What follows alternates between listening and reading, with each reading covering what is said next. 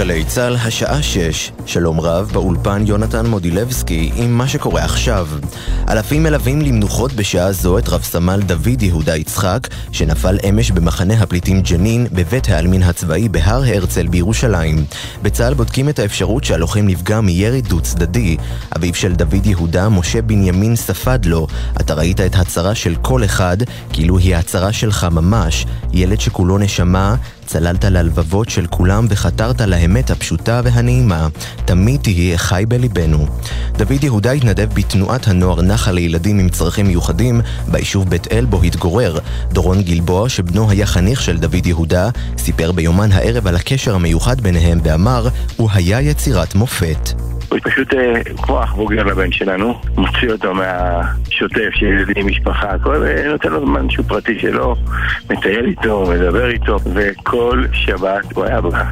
בגמול הבא שייך לי הודעות אס.אם.אס כאלה, השבת אני בצבא, אני לא בצבא, אני כן יכול להיות זה היה טבעי, זה כאילו, הוא לא עשה מזה משהו מיוחד. מסתכל על ההורים שלו בהערכה, נראה לי, איך זכיתם, איך אה, יצירה כזאת, יצירת מופת הבחור הזה, באמת יצירת מופת. התפתחות דרמטית במשפט נתניהו. השופטים מאשרים להגיש את כל הודעות מילצ'ן במשטרה כרקע בשל פערים בגרסאותיו, אך לא מאפשרים לתביעה להגיש מקטע מחקירת העד כראיה. עם סיכום יום העדות מדווחת מבית המשפט המחוזי בירושלים, כתבתנו תמר שונמי.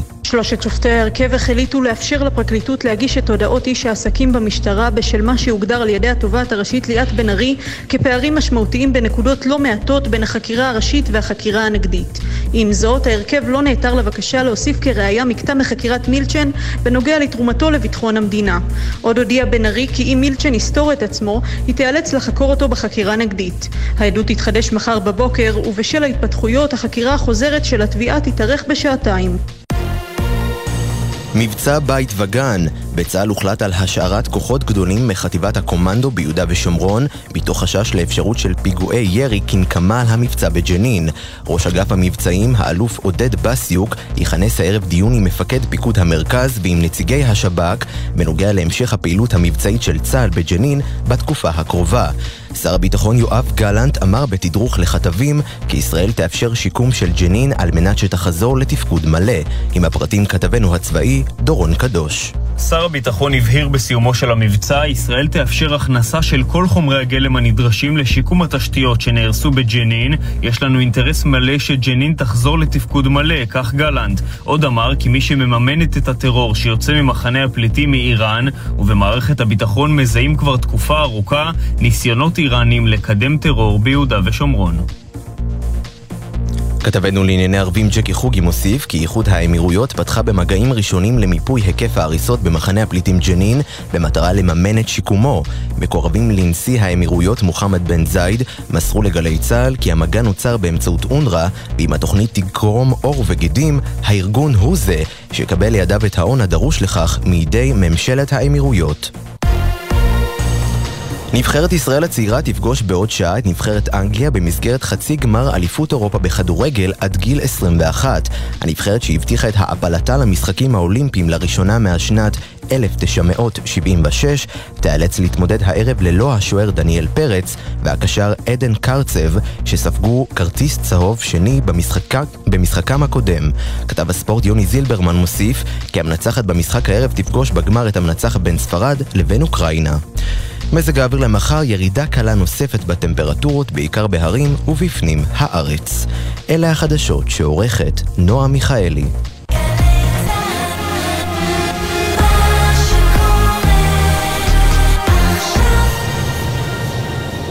בחסות בוש, המציע מקררים שלוש וארבע דלתות אקסטרה אקסטרה לארג' בחמש שנות אחריות מלאה חינם. ברכישה מיבואן רשמי BSH, כפוף לתקנון. בוש. בחסות אייס, המציע לכם מאוורר מגדל דיגיטלי מסתובב עם שלט שבמבצע ב-199 שקלים, רגע לפני שתדבקו לספה. קיץ באייס. בחסות התערוכה הבינלאומית של סלבדור דלי, ביתן 2, אקספו תל אביב.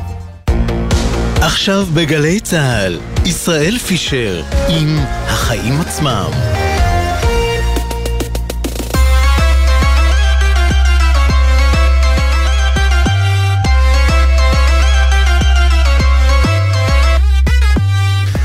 שש וחמש דקות בגלי צה"ל, אני ישראל פישר. אנחנו החיים עצמם, התוכנית הכלכלית-חברתית של גלי צה"ל. היום אנחנו דווקא נתחיל עם משהו שהוא לאו דווקא כלכלי. עוד מעט ניצב אה, עמי אשד, מפקד מחוז תל אביב במשטרה, יישא הצהרה אה, לתקשורת. אנה פינס, כתבתנו בתל אביב, את נמצאת שם, שלום. כן, אה, שלום ישראל, אנחנו כאן אה, במטה מחוז תל אביב, ניצב אה, עמי אשת, מפקד המחוז, צפוי להיכנס לכאן ממש בכל רגע ולשאת את ההצהרה המיוחדת שלו. הערכות במשטרה הוא שהוא הולך להודיע על פרישתו לאחר כ-30 שנה בתפקיד. לפני שבוע הודיעו באופן רשמי על, על מינויו כראש אגף ההדרכה והדרכתו מהתפקיד. כרגע הוא נכנס, בואו נשמע את הדברים שהוא אומר. כן, נשמע. מיד ניצב עמי אשת.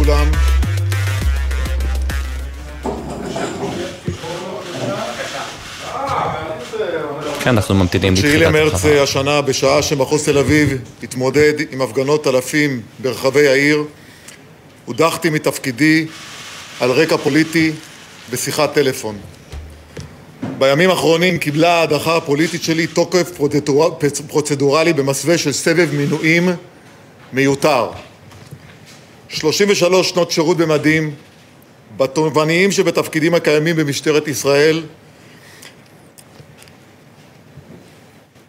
ירדו לטמיון באחת. כשאני נמצא על קו הסיום בהתמודדות על תפקיד המפכ"ל. בגב זקוף ובראש מורם אני משלם מחיר אישי כבד מנשוא על הבחירה שלי למנוע מלחמת אחים. אני מודה כאן לפניכם על החטא הנורא, החטא בכך שלא יכולתי לעמוד בציפיות של הדרג המיניסטריאלי שכללו שבירת הכללים, הנהלים, הסדר הארגוני והתערבות בוטה בקבלת החלטות ובשיקול הדעת המבצעי. יכולתי בקלות לעמוד בציפיות האלה, להפעיל כוח לא סביר ולמלא את המיון באיכילוב בסוף כל הפגנה בתל אביב. יכולנו לפנות את איילון תוך דקות ספורות במחיר נורא של שבירת ראשים וריסוק עצמות, במחיר של ניפוץ האמנה שבין המשטרה לאזרחי המדינה. כל ימיי כמפקד חינכתי דורות של שוטרים להכיר במגבלות הכוח, לרסן את הכוח, לשמור בכל משמר על החוזה שלנו מול הציבור, להגן על הברית הקדושה שלנו מול האזרח. התעקשתי במהלך המחאה פעם אחר פעם שמחוז תל אביב ופיקודי יוכיח שאפשר אחרת, שאפשר בחייו גם לאפשר מחאה וגם לקבוע לה גבולות ברורים על פי החוק. לצערי, בפעם הראשונה בשירות של שלושה עשורים נתקלתי במציאות הזויה, ששקט וסדר הם לא הישג הנדרש ממני, אלא בדיוק ההפך. איש מהקרובים אליי לא יודע, וגם הצוות שלי אינו יודע, מה הדעות הפוליטיות שלי. מעולם לא חלקתי אותן עם פקודיי. אבל זה לא מנע את הפניית מכונת הרעל המשוכללת נגדי ברשתות, שהובילה גם לאיומים ממשיים על חיי ולהגדרתי כמאוים ברמה הגבוהה ביותר. אבל כל אלה לא ריפו את ידיי לרגע. מול עיניי כל העת מפת דרכים אחת ומצפן אחד, איזונים ובלמים, ספר החוקים של מדינת ישראל וכללי המוסר והצדק. אני מודיע, אין בכוונתי לשתף פעולה עם סבב מלאכותי זה ולקבל את ההדחה הפוליטית שלי מפיקוד על מחוז תל אביב. יש בכוונתי לסיים את שירותי במשטרת ישראל לאחר שאעביר את הפיקוד בצורה מסודרת למחליפי. במעמד זה אני קורא לחבריי לסגל הפיקוד במשטרת ישראל לעמוד כמו צוק איתן, לדבוק בערכים הארגוניים ולהתעלות מעל כל שיקול אישי רגעי. לזכור ששוטר הוא קודם כל שליח ציבור. עובד ציבור, הוא מחויב לציבור. אסור, בשום פנים ואופן אסור, שתקדים עמי אשד יהלך אימים על מפקדי משטרת ישראל. אסור שמפקד מחוז לא יאמר את דעתו. אסור שמפקד מחוז יגמיש את ערכיו. אני רוצה במעמד המכובד הזה לחזק את שוטרי מחוז תל אביב שמוכיחים כל שבוע מזה חמישה חודשים שאפשר לאזן בין דרישות החוק ובין זכויות האזרח. ובתווך להמשיך להילחם בטרור ובפשיעה. אני מצדיע לכם. אני רוצה להודות מעומק הלב לרעייתי ציפי, לילדיי סער, גל ועומר, למשפחתי, לחבריי הטובים ולאלפי אנשים שחיזקו אותי בחודשים האלה. תם ולא נשלם. אמצא דרכים אחרות למיצוי עצמי ולמען הציבור בישראל. תודה. כן, דברים uh, חריפים מאוד של uh, מפקד מחוז תל אביב במשטרה, ניצב עמי אשד, אנה פינס, כתבתנו בתל אביב, את נמצאת שם. כן, uh, ממש לפני דקות אחדות, עמי אשד הודיע בשידור חי כאן בגלי צה"ל על התפטרותו על אה, פרישה בעצם אה, משירותו במשטרה בעקבות ההדחה שהוא מכנה הדחה פוליטית. הוא אמר כאן דברים אה, חריפים מאוד, אפשר להגיד, נגד השר בן גביר והמפכ"ל שבחרו בעצם לסיים את תפקידו ולהעביר אותו לתפקיד מטה. ניתן כמה כותרות מתוך הנאום שהוא נשא כעת, נאום של מספר דקות. הוא אמר שהוא יכל ליישר, ליישר קו עם עמדות השר, אבל זה היה מוביל לעשרות פצועים באיכילוב בכל סיומה בעיצומה של הפגנה אה, בנתיבי איילון, הוא אמר, נתקלתי במציאות הזויה, לא נדרש ממני סדר ושקט, אלא להפך. איש לא יודע את דעותיי הפוליטיות, אבל זה לא מנע את ההפניית מכונת הרעל נגדי ברשתות שהובילה לאיומים ממשיים, זה לא ריפא את ידיי לרגע. הוא אומר, אני לא הולך לשתף פעולה עם אה, מה שהולך לקרות פה, אה, ולמעשה מודיע אחרי יותר משלושים שנה אה, במשטרת ישראל על סיום, אה, סיום אה, שירותו. הוא אומר, אסור שתקדים עמי אשד יהלך אימים על מפקדי מחוזות. אני קורא לחבריי לזכור ששוטר הוא קודם כל שליח ציבור. זה רק חלק מהדברים שעמי אשד אמר. כצפוי, הוא אכן אה, הודיע על אה, סיום תפקידו במשטרה בעקבות ההדחה הפוליטית שלו, לטענתו. נזכיר אה, שאשד, שמפקד על מחוז תל אביב, היה קודם לכן מפקד מחוז מרכז, הוא ניצב כבר ותיק במשטרה, הוא היה אמור להיות ממונה עכשיו כראש אגף ההדרכות, לכאורה כסבב מינויים מתוכנן, אבל uh, הוא uh, מלכתחילה אמר uh, שמדובר, סירב כן. להודות ולהכיר בכך שמדובר בסבב מתוכנן, וגם המפכ"ל כבר אישר בעבר שהשר בן גביר היה זה שבחר את העיתוי. הטענה שלו בעצם זה שהוא הודח על רקע הגישה הלכאורה פשרנית, כפי שכינה אותה השר בן גביר שלו כלפי מפגינים נגד הממשלה. כן, אנה פינס כתבתנו בתל אביב, תודה רבה לך. תודה רבה. כן, שוב נכון. כן, עכשיו נעבור קצת אה, לנושאים כלכליים, עוד מעט צפויה גם אה, הצהרה של ראש הממשלה נתניהו, נעבור אליה ברגע שהיא תתחיל, אבל אה, נעבור אה, לנושאים כלכליים, קודם כל ערב טוב לך, אמנון מרחב, מנכ"ל משרד הכלכלה.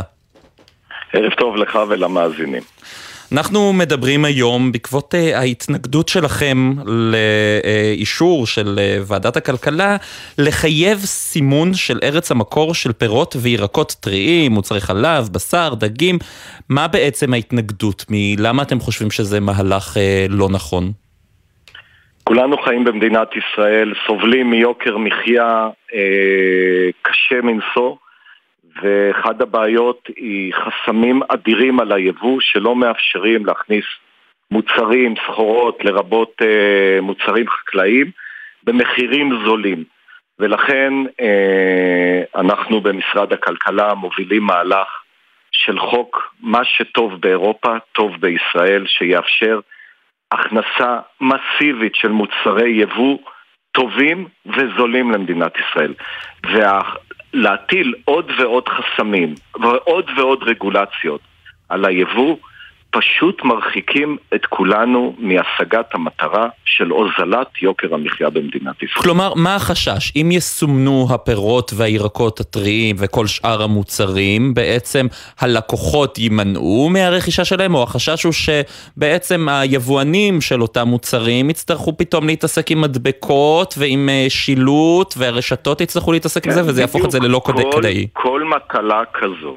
להוסיף עכשיו מדבקה של ערכים תזונתיים, או להוסיף מדבקה של איפה המוצר הזה מיוצר ומאיפה הוא גדל, זה מוסיף עד 35% למחיר של מוצר. תסתכל למשל, שקית פטרוזיליה. העלות שלה תתייקר בעוד חצי שקל, שקל, אולי אפילו שקל וחצי. זה מטורף. חברים, הגיע הזמן להבין... בגלל החוק הזה העלות של פטרוזיליה יכולה להתייקר בשיעור כל כך חד? תחשוב, תחשוב על זה שעל כל, על כל עכשיו אה, בצלים בתפזורת או, או כוסברה שמביאים, יהיה צריך להיות כתוב ומסומן מארץ, מה ארץ המקור שלה. זה עולה כסף. היבואנים יצטרכו, היבואנים, הקמעונאים, היצרנים, יצטרכו להוציא עוד עלויות כדי לעמוד עם הדרישה הרגולטורית הזאת. אז איך אתה יכול להגדיר את החוק הזה, את ההיגיון שמאחורי החוק הזה ואת ההסכמה בעצם, זה חוק שהגישו גם האופוזיציה וגם הקואליציה ואושר בוועדת הכלכלה, איך אתה יכול להגדיר את ההיגיון שמאחוריו? אני קורא לכל החברים שעומדים מאחורי החוק הזה לעצור את הסוסים. אנחנו מובילים מהלך בברכתו גם של ראש הממשלה שעומד בראש ועדת השרים ליוקר המחיה. והמהלך הזה אומר, עושים במדינת ישראל חוק יבוא חופשי, שאומר מה שטוב באירופה טוב בישראל, ומאפשר להכניס יבוא של מוצרים רבים מישראל. אז בואו נשלים את המהלך הזה, כי זה יביא להורדת המחירים. ואחר כך נתעסק בהטלת חסמים נוספים. יש, אה, כדרכנו בקודש במדינת ישראל, יכולת להמציא כל מיני המצאות ולהטיל כל מיני חסמים שפשוט סוגרים את השוק הישראלי, וכשהשוק הישראלי הוא נסגר ריכוזי ולא תחרותי, המחירים עולים. עכשיו, האמת שגם החוק הזה של סימון מקור התוצרת הוא לא בר אכיפה. תאר לך, ישראל, איך בעל בסטה במחנה יהודה ידע עכשיו מאיפה הגיעה פטרוזיליה. זה רק יוצר אה, סרבול וכולי, אני מבין את זה. אבל אתה אתה רואה פקחים של משרד הכלכלה הולכים עכשיו לשוק הכרמל או לשוק רמלה לוד ומתחילים להפוך כל חבילת כוסברה או בצל ירוק ולבדוק אם היא מסומנת מאיפה היא באה. אבל יבואו החקלאים הישראלים בוא. ויגידו, בעצם משרד הכלכלה מנסה לפגוע בנו כשהוא מתנגד לחוק הזה. שני דברים. החקלאות הישראלית היא אסטרטגית וצריך לשמור עליה. ולכן המתווה המקובל ושמנסים ליישם אותו היום בין משרד האוצר למשרד החקלאות הוא לתת תמיכות ישירות לחקלאים אה, כדי לפצות אותם על אובדן אה, הכנסות כתוצאה מפתיחה ליבוא. ומשרד הכלכלה בעד זה ותומך בעשייה בתחום הזה של אה, תמיכה ישירה לחקלאים. אבל באותה נשימה אנחנו אומרים לחקלאים, אל תלכו במהלכים שסוגרים את היבוא. בואו נהיה תחרותיים ותקבלו אתם החקלאים פיצוי ישיר. אגב, אם אתם חושבים, חקלאי ישראל, שחשוב לצרכן הישראלי לדעת אה, שהתוצרת שהוא קונה, המלפפון, התפוז, היא תוצרת ישראל, תתכבדו ותסמנו. להזכירך, פעם היה מסומן על תפוזים ג'אפה. כי היצרנים הישראלים... זו הייתה הגאווה הישראלית, ג'אפה. נכון, אז, אז לא צריך לעשות חוקים. וולונטרי, אם מגדל, יצרן, חקלאי חושב שזה יתרון שיהיה מסומן שהתוצרת שלו היא תוצרת ישראל, אגב, שאני חושב שכך צריך להיות וצריך להעדיף לקנות תוצרת ישראלית, תסמן אותה. למה אתה גורם למתחרים שלך, מכשיל אותם ומטיל עליהם חובות? זה סוגר את השוק ומייקר לצרכן הישראלי את העלות. ובתקופה הזו אה, אין, אין סיבה אה, להעיק עוד על הכיס של הישראלים. תראה, אנחנו רואים עכשיו אה, גם בכל מה שקשור למפגש הזה בין חקלאות לכלכלה, את המחסור החמור שיש בחלב במדפים. אני הלכתי היום לסופר, רציתי לקנות חלב, לא היה. חלק מהנושא הזה נמצא תחת סמכות משרד החקלאות, אבל איפה משרד הכלכלה עושה מאמצים להגדיל את היצע החלב בשוק הישראלי? אנחנו, אחד הכשלים בשוק הישראלי זה כל אותן אה, מועצות שמתכננות ומאסדרות את התחומים שלהם. יש מועצת הפרחים ומועצת הדבש ומועצת החלב ומועצת הלול. וכל המועצות האלה שהוקמו בראשית ימיה של מדינת ישראל היו טובות אז, כי הן היו קובעות כמה חלב ייצרו וכמה ביצים יטילו התרנגולות במדינת ישראל. חברים, זאת כלכלה של פעם, כלכלה ישנה שהיא לא מתאימה לש... למשק ליברלי, פתוח, תחרותי, כמו מדינת ישראל. ולכן משרד הכלכלה מתכוון להתעסק גם בעולם הזה של אה, ארגון הייצור, שצריך לפרק את כל המועצות הללו, ובאותה נשימה לתת לחקלאים פיצוי ותמיכה ישירה שתאפשר לאותם ענפים אסטרטגיים בחקלאות הישראלית להמשיך להתקיים. אתה יודע, באירופה עשרות אחוזים מתקציבי המדינות באירופה הולכות לתמיכות ישירות בחקלאים. ולכן אנחנו אומרים, באותה נשימה שאמרתי את כל מה שאמרתי עד עתה, זה שמשרד האוצר והממשלה כולה צריכה להירתם כדי לתמוך אז מה אה, אתה אומר פה בעצם, שמשרד החקלאות פוגע ביכולת שלכם ליישם את הרפורמה הזו? לא, להפך, אני חושב שגם משרד החקלאות מבין ודוחף מאוד לסגירה ולמימוש של ההסכם שקיים בינו לבין משרד האוצר, להעניק אה, פיצוי ישיר לחקלאים. פשוט צריך לסיים את זה. נסיים את זה. אמנון מרחב, אה, מנכ"ל משרד הכלכלה, תודה רבה לך על הדברים האלה. תודה וערב טוב. ערב טוב.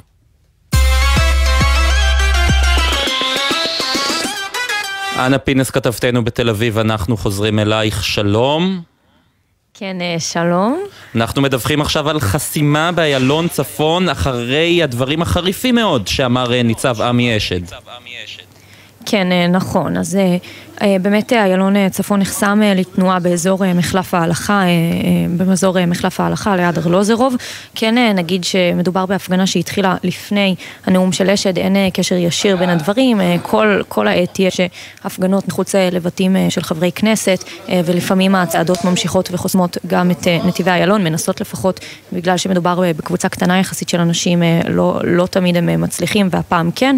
כן נגיד כבר בהקשר הזה, שמחר מתכננים ומוחים נגד נגד התוכנית המשפטית איזושהי פעולת אה, מחאה נרחבת יותר, אה, לפחות לנסות אה, לכנס פעולת מחאה נרחבת יותר שנייה בשבוע אחרי נמל התעופה בן גוריון, בעצם קוראים לכל הציבור לצאת ולהפגין בעשרות מוקדים מחוץ לבתים של חברי כנסת מהקואליציה, הם קוראים לזה ליל המשת"פים. מתכוונים לעבור עם שיירות רכבים בין כל, ה, בין כל הבתים, זה כרגע בגזרת המחאה, כמובן שהכל קורה במקביל ובתזמון שאי אפשר לא לשים אליו לב לדברים החריפים שאמר ניצב עמי אשד. כן, רק נחזור על חלק מהדברים, הוא מאשים את ההדחה על רקע פוליטי, הוא אומר בגב זקוף ובראש מורם משלם מחיר כבד מנשוא כדי למנוע מלחמת אחים. על זה הוא אומר שהוא בעצם הודח, הדברים של ניצב עמי אשד. נכון, הוא אומר שזו הדחה פוליטית לכל דבר ועניין, הוא אומר אה, אה, שאם היו מצפים ממני לשבור, אה, לשבור גולגלות וראשים ושכל, אחרי כל הפגנה איכילוב יתמלא בפצועים, ככה זה מה שמצפים ממני ואני לא הולך ליישר עם זה קו, דברים חריפים כלפי השר בן גביר. וההדחה שלו שהוא מכנה פוליטית. אנה פינס, כתבתנו בתל אביב, תודה רבה לך. תודה רבה. ואנחנו נשארים עכשיו בעניינים הכלכליים. אנחנו, זה מין משדר כזה שאנחנו מזגזגים בין כלכלה למה שקורה בתחומים אחרים, בתחומים אחרים. אה, איתן פרנס, יושב ראש איגוד חברות אנרגיה ירוקה לישראל, שלום, ערב טוב. שלום, שלום, ערב טוב. קיבלנו בשורה נהדרת אתמול, כבל תת-ימי בין אה, אשקלון לצפון, לצפון הארץ, לחלקים אה, צפוניים יותר במישור החוף, שאמור לסייע בבעיות רבות של רשת ההולכה, אבל לתחום האנרגיה המתחדשת זה לאו דווקא יעזור. תראה, זה קודם כל יעזור לעם ישראל להתקדם, כי משק החשמל שלנו תקוע, תקוע בזמן, בגלל הרבה מאוד שנים פה שאי אפשר היה לפתח את רשת החשמל, שלא הייתה רפורמה, למעשה הרשת לא פותחה, ואנחנו נמצאים היום, בדיוק ב-2023, במצב שאנחנו לא יכולים לחבר, כמעט לא יכולים לחבר עוד מערכות סולריות אה, ברוב, ברוב האזורים בארץ. זו דרמה מאוד מאוד מסובכת, שאנחנו ממש בטלטלה כרגע, כל החברות שעוסקות בתחום האנרגיה הסולרית מכירות את זה היטב על בשרן, ומה לעשות, עשורים של אה, הזנחה פה של פיתוח רשת החשמל, אנחנו ממש בתוך המשבר. אבל הקו הימי, אה, הוא חושף כאן משהו די קשה שאנחנו הולכים לים כי אנחנו לא מצליחים לעשות את זה על הקרקע. זאת אומרת, כן. בתוך תחומי מדינת ישראל מנסים הרבה מאוד שנים לפתח את רשת החשמל, לא רק בשביל האנרגיות המתחדשות. אנחנו מדברים על קווי חשמל שאנחנו חייבים אותם כדי שהכלכלה שלנו תמשיך להתקיים. מי, מי אשם בזה שאין לנו רשת הולכה, לא, גם בשביל אנרגיות מתחדשות, וברור שזה חלק שפוגע מהותית בכל תחום האנרגיות המתחדשות, אבל גם בשביל דברים, באמת חיבור תחנות כוח חדשות שאנחנו רואים שאנחנו נתקעים בזה. ישראל, זה כל כך אבסורדי, אני הייתי בבית משפט לפני שבוע. בתביעה שהמדינה מנהלת כבר שלוש שנים לפנות מפולשים מתחת לקו, שים לב, הקו הוא כבר בנוי. הוא עומד בנוי לא מחובר כבר כמה שנים, אי אפשר לחשמל אותו, וזה הקו הראשי שאמור להוליך צפו, אה, צפונה את החשמל, והוא יוצא למעשה, נקרא קו תנובות שער אפרים, ובאזור קלנסואה יש 43, אה, כ-40 מבנים שנמצאים שם מתחת לקו, והקו הוא גמור, הוא בנוי, אנחנו לא מרימים את השלטר, לא מזרימים בו חשמל, בגלל שבית משפט עדיין עשו כאן בהליך של פינוי אותם פולשים לא חוקיים מתחת לקו, לא חוקים לכאורה, כי זה, כנראה שזה עוד לא התברר, אבל כנראה שיש דברים בגו. זה אנחנו, זה אנחנו. הפיתוח תשתיות בישראל הוא מכת מדינה, אנחנו לא מצליחים לפתח את התשתיות פה, בטח לא במהירות הנדרשת שהכלכלה שלנו דורשת, ואז הולכים לים. אה, אם אתה לא מצליח לעשות את זה על הקרקע, אתה נתקלת לא עוד פעם, לא הבעיה היא לא טכנולוגית, אנחנו יודעים להרים עמודים של ברזל, יודעים למתוח קווים. יש פה במדינת ישראל באמת אה, כדי לעשות משהו פה בסטטוטוריקה, בבעיות שנוצרו פה כל כך הרבה שנים. אה, מה בעצם המצב? אנחנו רואים באמת את הכישלון של ישראל, אי אפשר להגדיר את זה דרך אחרת, כישלון של ישראל אה, לעמוד ביעדי ייצור החשמל מאנרגיות מתחדשות. אה, מה בעצם אנחנו יכולים, אה, אה, מה מצבן של החברות, חברות האנרגיה המתחדשת? אנחנו ממש נמצאים במשבר כזה שבו כאשר אתה לא יכול לחבר גג סולארי במרבית האזורים בארץ, אז החברות למעשה אין להן פרנסה, אין להן תעסוקה. והמדינה הולכת לפספס פה הרבה מאוד ידע שהולך להימחק. יש כאן פיטורים ממש, לא רוצה להגיד המוניים, אבל יש כאן פיטורים כבדים היום בחברות הסולריות, וזה רק בישראל. אין מדינה בעולם שהתחום הסולרי היום לא צומח בה בבום, ארה"ב ואירופה, המספרי, ההתקנות בשנת 2022 והשנה שוברים את השיאים.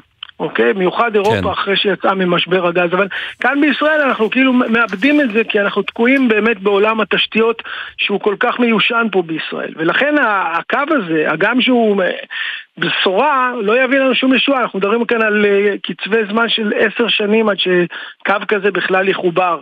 ואנחנו צריכים מחר בבוקר את הפתרונות. ישראל, וישראל יש פתרונות. תשמע, אנחנו יכולים בישראל לקפוץ קפיצת זמן. אם שר האנרגיה ישכיל לשלב סוללות סוללות פותרות את בעיות העומס על אה, רשתות החשמל. זאת אומרת, באותה רשת חשמל המיושנת שאנחנו נמצאים היום בה, אם אנחנו נשלב סוללות, נוכל להשתמש גם בערב לייצר חשמל סולארי לרשת בשעות שכבר אין אור ואין שמש. כן. אנחנו פשוט נאגור אותו ביום, נפלוט אותו בלילה, ואנחנו נקפוץ, נגיע לאן שהמדינות המפותחות, כולם משלבים סוללות, אבל ישראל יש לה הזדמנות פה לזנק קדימה. הנה, רק עכשיו אה, רשות החשמל פרסמה הסדרות לנושא ומקדמים את הנושא. אתה אומר שזה קצב לא מספק? אני אגיד, ההסדרות שרשות החשמל פרסמה אה, במצב הכלכלי שאנחנו נמצאים בו היום, שבהם הלוואות, הריביות, שיעור הריבית הוא כל כך גבוה, הן פשוט דמיוניות. אה, את רשות החשמל מובילה, מוביל משרד האוצר. משרד האוצר מבין שההסדרה צריכה להיות אטרקטיבית, ואז הם מפרסמים הסדרות לשילוב סוללות שאף אחד לא מקים בהם, אף אחד לא משתמש בהם, כי הן לא פרקטיות, כי, כי התמורה שאתה מקבל אם אתה תתקין את הסוללה ואת הגג הסולארי נמוכה מדי. ואין פה באמת ראייה שבאה ואומרת יש לנו יעדים, אנחנו רוצים להגיע לכך וכך כמויות. הנה רשות החשמל, שאלת שאלה, פרסמה הסדרה. לשילוב סוללות בלי יעד שהיא מודדת את עצמה כמה כמות תיכנס כל שנה, בלי מנגנון תיקון. זאת אומרת, רשות ציבורית בישראל בשנת 2023 מפרסמת הסדרות בלי יעדים מדידים, בלי למדוד את עצמה את ההצלחה שלה, ואם מוצאים הסדרות כאלה, ברור ש, שאף אחד לא מתכוון שניישם אותם באמת. אז uh, אני אומר, הקו הימי הזה הוא פתרון לעוד עשר שנים. הפתרון של מחר בבוקר זה הפתרון שצריכים לעסוק בו ולא עוסקים בו. ובאמת אנחנו מנצלים את הבמה הזו לקרוא לשר האנרגיה אה, ישראל כץ אה, לא רק אה, באמת לברך על פרויקטי תשתית עצומים שייקח עשר שנים לממש אותם, אלא מחר בבוקר לשלב סוללות במקטעי הרשת השונים. פה בישראל, לקפוץ קדימה, ישראל יכולה להוביל כמו שהיא מובילה באנרגיה סולארית, ובאמת מובילה, אנחנו אחת המדינות, כן. עשרת המדינות בעולם שמשלבות אנרגיה סולארית, אנחנו בעשירייה הפותחת. אבל כדי להשלים את זה צריך את הסוללות כבר מחר בבוקר לקדם את זה. ברור. כן, איתן ברור, פרנס. את זה לא נותנים לנו.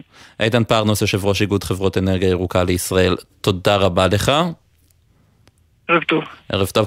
אנחנו מיד חוזרים, קודם כל כמה הודעות, נשוב גם לעדכונים לגבי חסימות הכבישים באיילון צפון, בצומת רעננה, בכל המקומות בארץ אחרי דבריו החריפים של ניצב עמי אשד. עוד מעט גם צפויה הצהרה של ראש הממשלה נתניהו, נשדר גם אותה, וגם נחזור לעניינים הכלכליים ככל שיותיר לנו הזמן. יישארו עמנו כמה הודעות וחוזרים.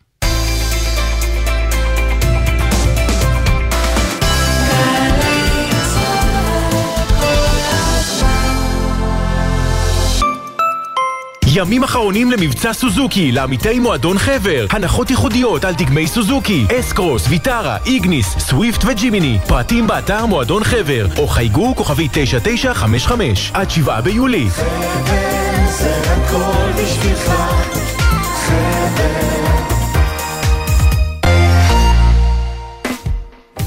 שלום, כאן יואב גינאי. המוסיקה ברדיו גרמה לי להבין מגמות בחברה שלנו. הסרט האחרון שראיתי בקולנוע לימד אותי על הכלכלה שלנו.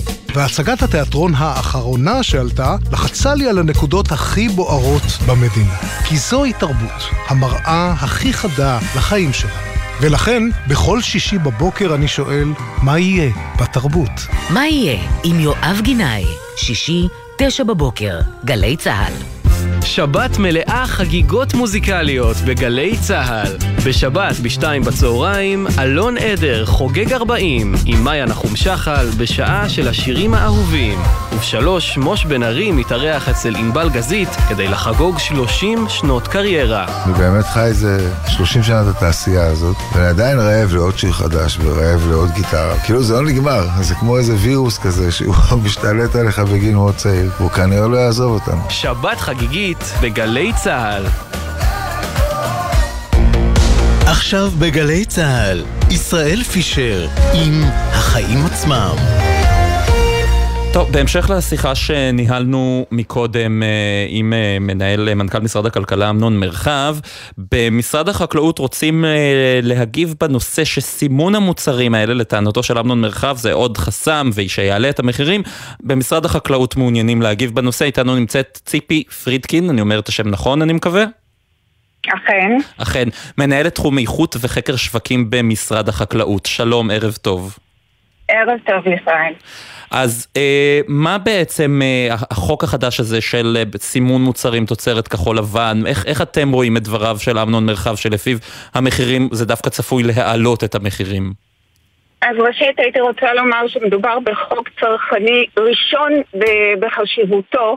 סוף סוף אנחנו נוכל לדעת כצרכנים מה מקור התוצרת שאנחנו קונים אנחנו היום לא יודעים מה אנחנו קונים. אנחנו קונים מוצר שאנחנו לא יודעים מאיפה הוא הגיע.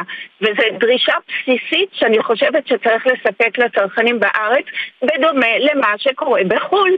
תמיד מנסים לומר לנו שאנחנו עלינו להידמות למה שקורה בחו"ל וכשאנחנו עושים מהלך כזה אז באים ותוקפים אותנו שזה פוגע ועלול לייקר את המוצרים אנחנו לא מדברים על אופן אה, סימון מסוים, אנחנו מזמינים את המשווקים לסמן את התוצרת ככל אשר הם ירצו, אם זה בטור של קרטון, אם זה עם לוח וגיר, בכל אופן שהוא, הם לא חייבים לקנות ציוד מסוים, לא חייבים לעשות שום מהלך יקר שעלול לייקר את התוצרת לצרכנים. אז עכשיו, המנכ"ל... כן, אז מאיפה, כן, אז תמשיכי, בבקשה, כן.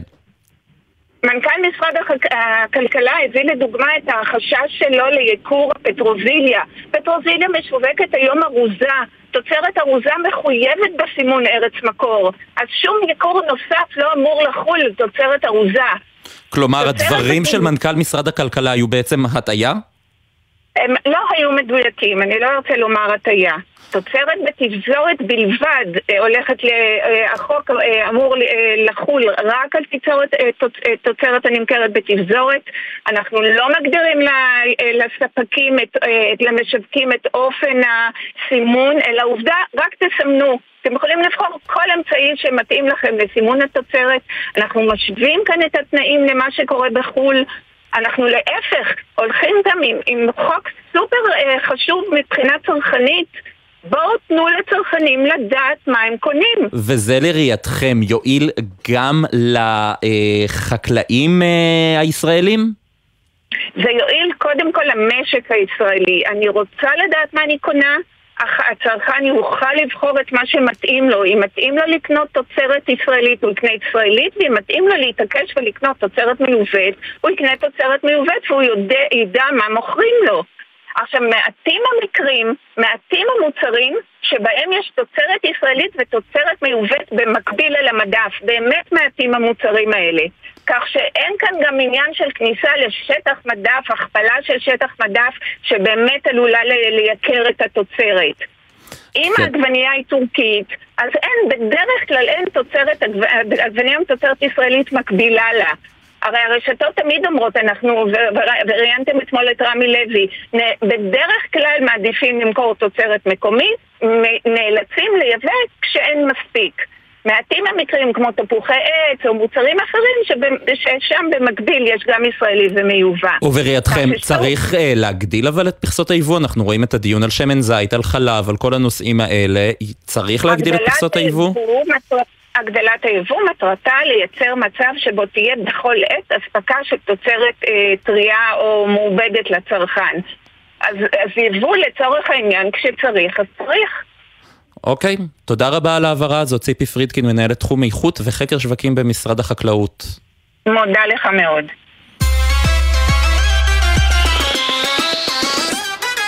נשארים בנושאים הכלכליים. עכשיו, מעכשיו, בוקינג, אתר הזמנות התעופה, אנחנו לקראת ממש בעיצומה של עונת הקיץ, כולם טסים עכשיו ורק אנחנו נשארים כאן בארץ פה כדי ללוות אתכם בדרכים, כל מי שנשאר בארץ אה, איתנו.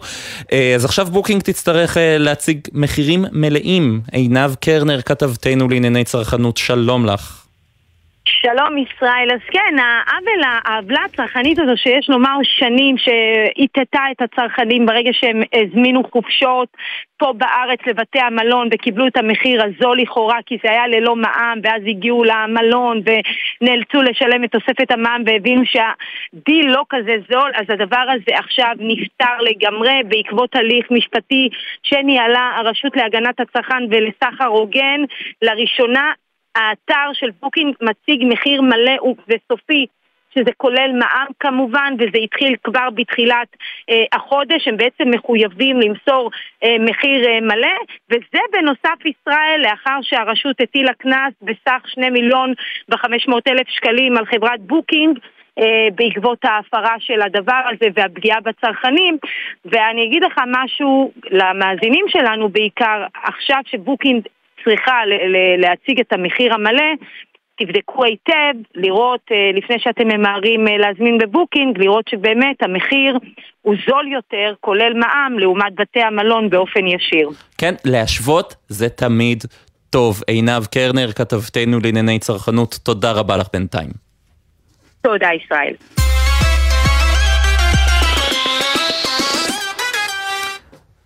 שימו לב לדבר הבא, זה אולי יבלבל אתכם, כי אתם רגילים לאפליקציות תשלומים כמו ביט, פייבוקס וכולי וכולי, אבל הולכת להיות מהפכה בתחום uh, העברות הכספים והסליקה בעצם, שבמסגרתה אפשר יהיה להעביר כסף ישירות באמצעות מספרי טלפון, לא רק באמצעות אפליקציית תשלומים וחיוב דרך כרטיס אשראי, אלא ישיר מחשבון בנק לבנק, בלי הצורך במספר אה, אה, חשבון הבנק וכולי.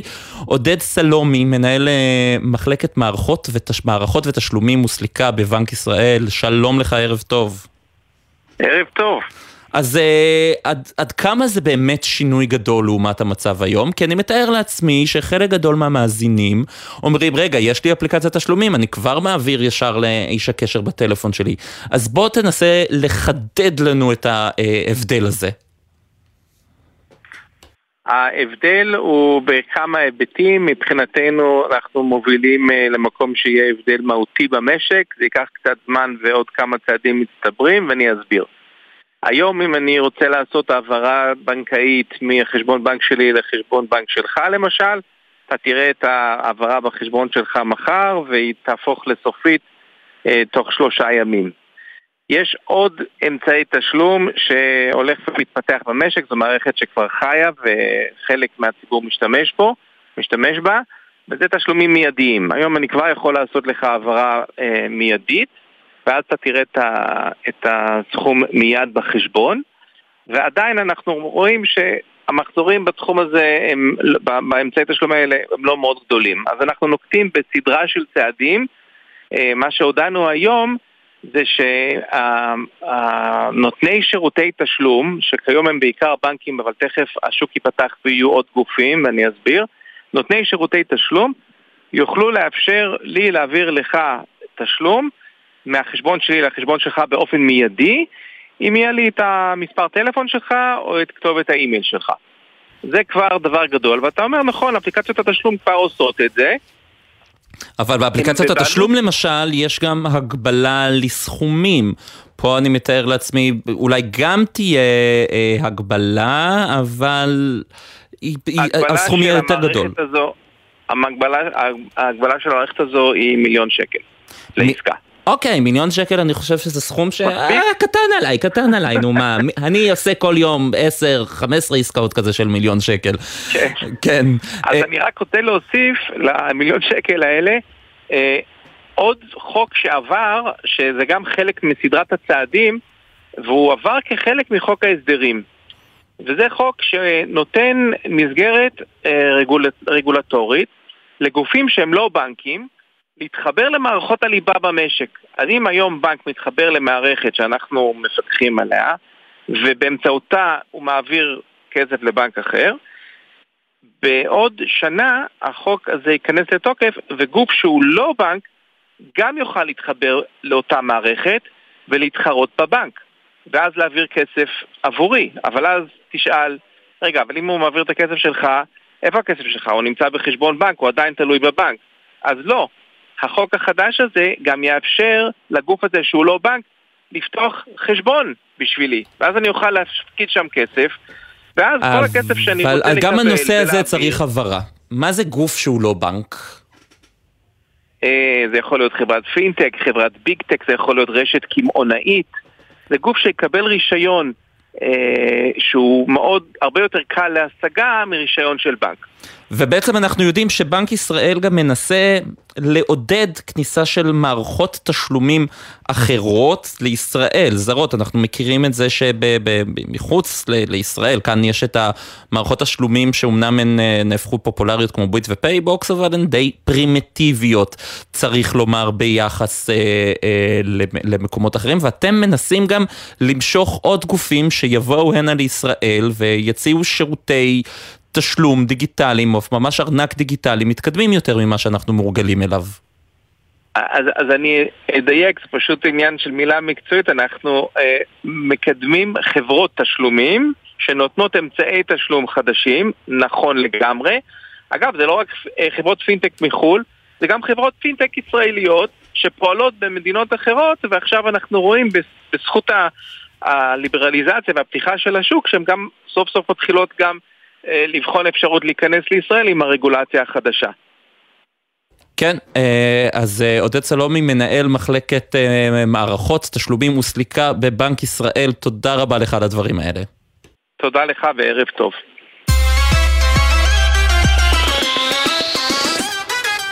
ועכשיו לחלק שאני אוהב בתוכניות שאני משדר. יש איתנו, אני אוהב מאוד מכוניות, ואני מאוד אוהב לדבר גם עם אה, ידידי דניאל שמיל. Uh, היום אתה כתבת uh, בדמר, קודם כל ערב טוב. דניאל שמיל, שלום ישראל, כתב תחבורה ורכב של דה מרקר. אתה היום כתבת שהביקוש למכוניות יורד ויש הרבה מאוד מלאי במגרשים, אבל המחירים לא יורדים, נכון? כן. למה זה? עכשיו לא יורדים, אפילו עולים. או, אני חושב אולי להחליף את המכונית שלי, אבל אני רואה את המחירים עולים, למה שאני אעשה את זה? אז, אז מה, מה הסיבה לכך? אז בעצם הסיבה הרשמית, ו- ויש איזה, איזה תימוכין, אה, בעצם השקל מאוד נחלש, המטבעות הזרים התחזקו, היבואנים משלמים כנראה יותר על כל מכונית שהם מביאים לארץ, אבל עדיין זה לא מסביר למה מחירי המכוניות עולים בזמן שעוד לא הצליחו למכור את כל באמת רבבות המכוניות, ש, ש, או סליחה, עשרות אלפי המכוניות ש, שנמצאות כאן.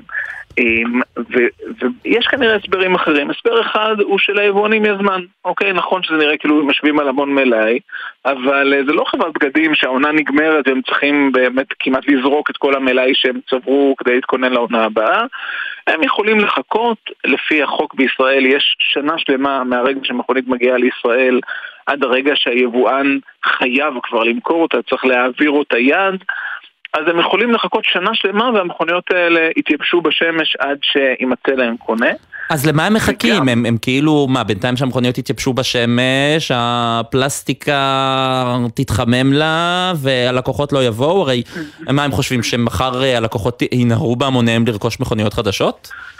אז ביחס לכמה מכוניות, יש סיכוי שזה יקרה, כי המיסוי על מכוניות חשמליות עשוי לעלות ב-2024, ואם הוא אכן יעלה, אז אנחנו נראה הרבה אנשים קונים כל דבר שמתחבר לשקע בחצי השני של השנה, ואז חבל להוריד מחירים וחבל לעשות מבצעים, אפשר לחכות שהמחיר יהיה מתאים ליבואנים. אז זה, זה סיפור אחד. והדבר השני, הם איכשהו, בגלל שהמשלוחים הבאים שלהם יותר קטנים, הם מאמינים שאת מה שכבר יש אפשר יהיה לפזר בטיפות קטנות, לא צריך להשתגע, לא צריך לעשות מבצעים גדולים. אנחנו רואים מבצעים, כן, אי אפשר לומר שהם לא קיימים בכלל, אבל זה לא המבצעים שלפני כמה שנים, ההוזלות קטנות ו... ואין שינוי גדול. צריך גם להגיד שככל שהמחיר יותר גבוה, יש יותר מרווח להנחות, כן? זה טריק ידוע של כל סוג של אה, סוחר, מעלה את המחיר מחירון ואחר כך נותן הנחה גדולה יותר. עד כמה המצב הנוכחי שיש מאפשר לנו, הלקוחות שנכנסים אל אולמות התצוגה, להתמקח על uh, המחירים או על אבזור נוסף או כל מיני דברים כאלה? יש לנו קצת יותר כוח עכשיו?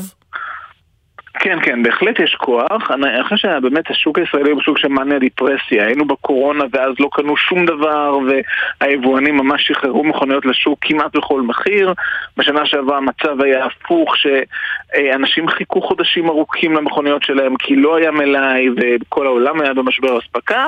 ועכשיו הגענו לסוג של איזון, אפשר להתמקח. היבואנים אגב גם ישמחו לתת הצעות מימון מאוד מעניינות כי... בעצם זה, זאת הבעיה הגדולה, כן, הריבית שעלתה גם מקשה על הקונים לקנות מכוניות בתשלומים ובמימון, והיבואנים מנסים להיכנס לזה קצת. כן, הרי מה שהיה כאן עד לפני, uh, עד לפני uh, שנה, כשהריבית התחילה לעלות, גם בן אדם שאין לו הרבה מאוד כסף, היו לו 30 אלף שקלים, נכנס לסוכנות, יצא עם מכונית חדשה. היום אתה אומר שהמצב פחות ככה. המצב לגמרי לא ככה, כי קרו שני דברים, גם המחיר מחירון עלה, ותמיד המימון הוא על מחיר המחירון, וגם אה, קרה, וגם הריבית עצמה עלתה.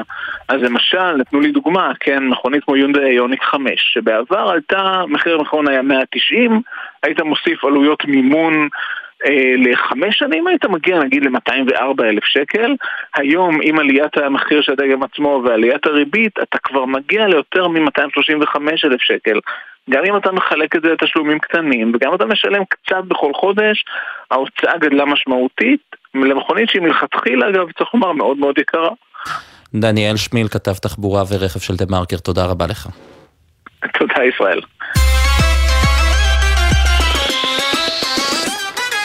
טוב, אנחנו פה אה, מקבלים אה, מידע בעצם ראשוני שהותר לפרסום. אזרחית ישראלית נחטפה בעיראק, ג'קי חוגי, פרשננו לענייני ערבים, שלום.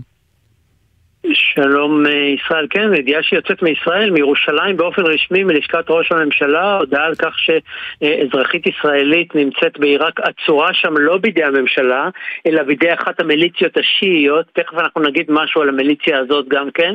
יש גם את השם המלא שלה, היא אישה לא בלתי מוכרת, אליזבת צורקוב, אה, היא בלוגרית, עיתונאית וגם חוקרת אקדמית שהתראיינה כמה פעמים, מוכרת גם למאזיני גלי צה"ל מראיונות מעת לעת, אה, בעיקר בתקופת המלחמה, בשנות המלחמה בסוריה. יש לה קשרים טובים מאוד עם הפלגים השונים אה, בסוריה בעיקר, אבל הדוקטורט שלה, שהיא עובדת עליו בתקופה האחרונה, עוסק אה, בעיראק, ולכן היו לה קשרים, או יש לה קשרים עם עיראקים, והיא נסעה לשם וכנראה נתפסה בידי אחת המיליציות. המיליציה הזאת, שמה הוא קטאיב חיזבאללה. זו מיליציה עיראקית שיעית שנמצאת בקשרים הדוקים ופועלת בהשראתה של איראן. בעצם אפשר לומר שזו מיליציה איראנית, כלומר, אם, אם, אם, אם, אם אנחנו אה, מניחים יחד את, ה, את הפרטים האלה, אה, והם פרטים רבים שמנדבים לנו אה, גורמים רשמיים בירושלים באופן יוצא דופן למדי, אה, אז מדובר במהלך חמור, באירוע שבו אה, גורם איראני מחזיק על אדמתה של מדינת אויב אזרחית ישראלית.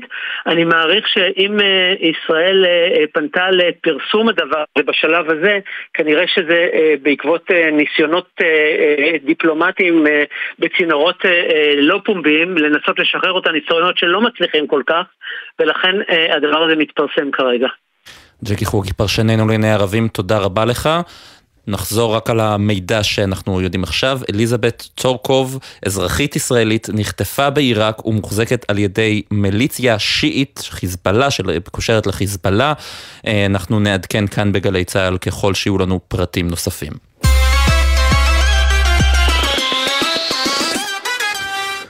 חוזרים לענייני היום-יום, אה, מין משדר כזה שיש כאן אה, הרבה מאוד מעברים אה, בין התחומים, בין החסימות לבין הצהרת ניצב עמי אשד והנושא האחרון של חטיפתה של האזרחית ישראלית, אבל חוזרים לחיים עצמם. אתמול אישרה ועדת הכלכלה חוק שאמור לצמצם את צואת הכלבים על מדרכות באמצעות השתלת צ'יפים בכלבים על ידי רשויות מקומיות, אבל לא בטוח שזה רעיון כל כך טוב. ערב טוב לדוקטור ענת ליכטר פלד, יושבת ראש ארגון הרופאים הווטרינריים לחיות הבית. ערב טוב, ערב טוב. מה הבעיה בזה? קודם כל אני רק אה, אתקן, אה, זה לא צ'יפים, זה לקחת אה, דגימת... דגימת DNA, DNA נכון. ולעשות uh, מאגר של uh, DNA uh, לכלבים, ובעצם כשיימצא תשואה ברחוב, יוכלו לקחת ממנה דגימת DNA, להשוות uh, ולהגיד uh, של מי הכלב ולקנוס. Uh, יש עם זה הרבה מאוד בעיות, uh, ולדעתנו כארגון הרופאים הווטרינריים uh, לחיות הבית, אחת הבעיות הכי גדולות זה החיבור לזה שאנשים יבואו ויביאו את הכלבים שלהם לחיסון וביחד עם זה ייקחו להם דגימה. החיבור הזה מהווה סכנה, כי החיבור הזה יגרום לאנשים לא לרצות לבוא לחסן, בידיעה שבאותו רגע גם לוקחים מהם דגימה שיכולה לשמש לאחר מכן בתביעות. אה, חווינו את זה גם אה, לפני כמה שנים, כשב-2004 יצא חוק הכלבים המסוכנים, והוגדרו מספר גזעים שהם כלבים מסוכנים, וגם על בעליהם אה, בעצם יש כל מיני דברים שהם צריכים לבצע, כמו לעקר ולסרס, ולכן הרבה מאוד כלבים אלפים או אולי עשרות אלפים, אנחנו לא, הם לא מגיעים לחיסונים היום, אה, וזה יכול, הם פשוט ירדו מתחת לגריד, הם לא מגיעים לחיסונים, ואנחנו לא יודעים לעקוב אחריהם, וזה מסוכן גם לחיות וגם לבני אדם. זאת אומרת, זה, עוד, זה, זה יוריד עוד יותר את הנכונות אה, אה, לחיסונים, אבל יש פתרון לבעיה נכון. שבאמת מטרידה את כולנו, צורת כלבים אה, על המדרכה. אני מסכימה שזו בעיה שמטרידה, אני מניחה שעם חינוך ושיטות אחרות אה, אפשר לעשות את זה. החיבור, אנחנו התנגדנו לחיבור הזה, ויותר מזה, זה גם אה, בהצעת החוק עלה האופציה שזה יהיה לפי עיריות. עירייה שתרצה תעשה את זה, עירייה שלא תרצה לא תעשה את זה. וגם פה יש את הבעייתיות, יש לנו לא מעט סוחרי דירות. אה, שבאים הכלבים שלהם, הכלבים, כלב רשום בכפר סבא לדוגמה, אבל הוא חי בתל אביב. אנחנו שמחים שהוא בא להתחסן, ואנחנו נשמח שיתחסן איפשהו במדינה, אבל הוא לא יהיה במאגר של אותה עירייה שהחליטה כן להשקיע. גם להקים מאגר כזה, היום רשומים נכון לסוף 2022 אה, רשומים במדינת ישראל כ-581 אלף כלבים. לייצר מאגר DNA לכל הכלבים האלה בארץ, וזה מאגר שחי ונושם, כי כל שנה מצטרפים כ... 60 אלף כלבים וגם כן. לצערנו נפטרים, אז זה עלות די גבוהה. בוא נשקיע את העלות הזאת בלטפל בחיות קהיל, חתולי קהילה, כלבים משוטטים מהנגב, אני מהנגב, אז uh, יש המון מה לעשות מאשר לתקן את התקלה הזאת שאנשים לא מרימים את הצועה של הכלבים. אני צריך נכון. להגיד שאני מסכים איתך בסוגיה הזו. אה, ויש עוד הרבה בעיות גם עם הקטע הגנטי עצמו, אבל זה כבר סיפור אחר. זה כבר סיפור אחר. אה, דוקטור ענת כן. ליכטר פלד, יושבת ראש ארגון הרופאים הווטרינריים לחיות הבית, תודה רבה לך. תודה רבה לכם. ברקע אתם שומעים כבר את השיר יחד כל הדרך של אה, גלי עטרי וחלב ודבש. אנחנו בפתחם של ימי בין המצרים, מחר צום י"ז בתמוז, ממש עוד מעט השקיעה ונכנס הצום. אולי כדאי שנזכור שלמרות המריבות, המחלוקות, אנחנו צועדים ביחד. בסופו של דבר, ולהרבות באהבת חינם, בטח בימי בין המצרים, זה חשוב מאוד. לא לוותר על הזכויות הדמוקרטיות שלנו, לא לוותר על זכות המחאה, אבל גם נזכור תמיד שאנחנו צועדים ביחד, כל הדרך. נגיד תודה רבה לברק בטש והוד בראל שהיו על ההפקה. על הביצוע הטכני יואב מנדלוביץ', עורך הדיגיטל הוא רן לוי. מיד אחרינו, 360 ביום עם עידן קבלר. אני ישראל פישר, שיהיה לכולם ערב מעולה ושקט.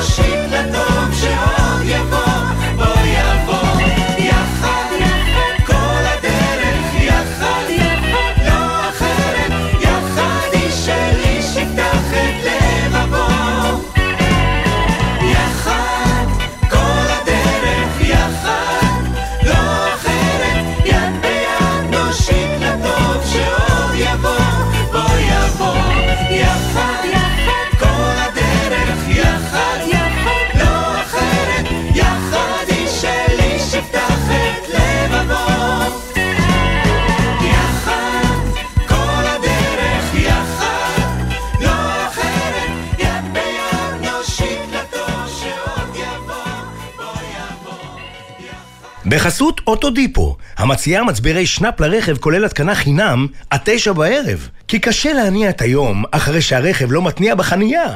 אוטודיפו. בחסות נדבכי סמל, המשיקים את סדרת הדגמים האקזוטיים בטכנולוגיה מתקדמת ובצבעים שבחרו מעצבים בינלאומיים. ועכשיו בימי מכירות במגוון הנחות עד סוף יולי. בחסות אייס, המציע לכם מאוורר תעשייתי שבמבצע ב-119 שקלים, רגע לפני שאתם מקנחים את הזיעה מהמצח. קיץ באייס!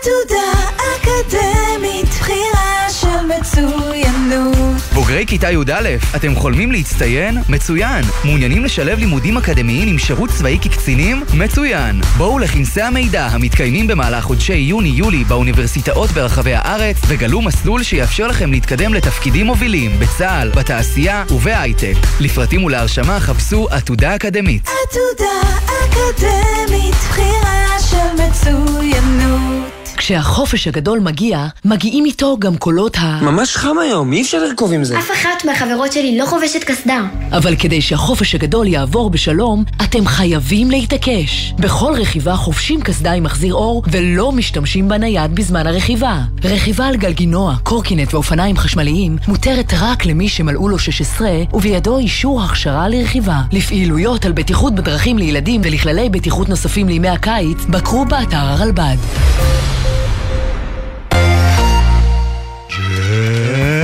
ג'ם, ג'ם, ג'ם, ג'ם, ג'ם, ג'ם, הג'ם, ג'ם, ג'ם, ג'ם, ג'ם, ג'ם, ג'ם. הג'ם של קוטנר. בכל חמישי יואב קוטנר מארח את האומנים הכי מעניינים להופעה חיה באולפן. והשבוע רבע לאפריקה ורוני בר הדס. הג'ם של קוטנר, עכשיו ביוטיוב של גלגלצ. ומחר, בשתיים בצהריים, בשידור בגלי צה"ל. יא! שישי בשש. סוף סוף, קצת שקט. אפשר לשמוע ציוץ של ציפור, רשרוש של עיתון, נחירות של שנץ. אבל כדאי לשמוע את שש בשישי. אנשי תרבות, חברה וספורט באים לאולפן גלי צה"ל עם שש תובנות, גילויים חדשים או סיפורים אישיים מהשבוע החולף. והפעם, מולי שולמן. שש בשישי, יום שישי, שש בערב, גלי צה"ל. מיד אחרי החדשות, עידן קבלר.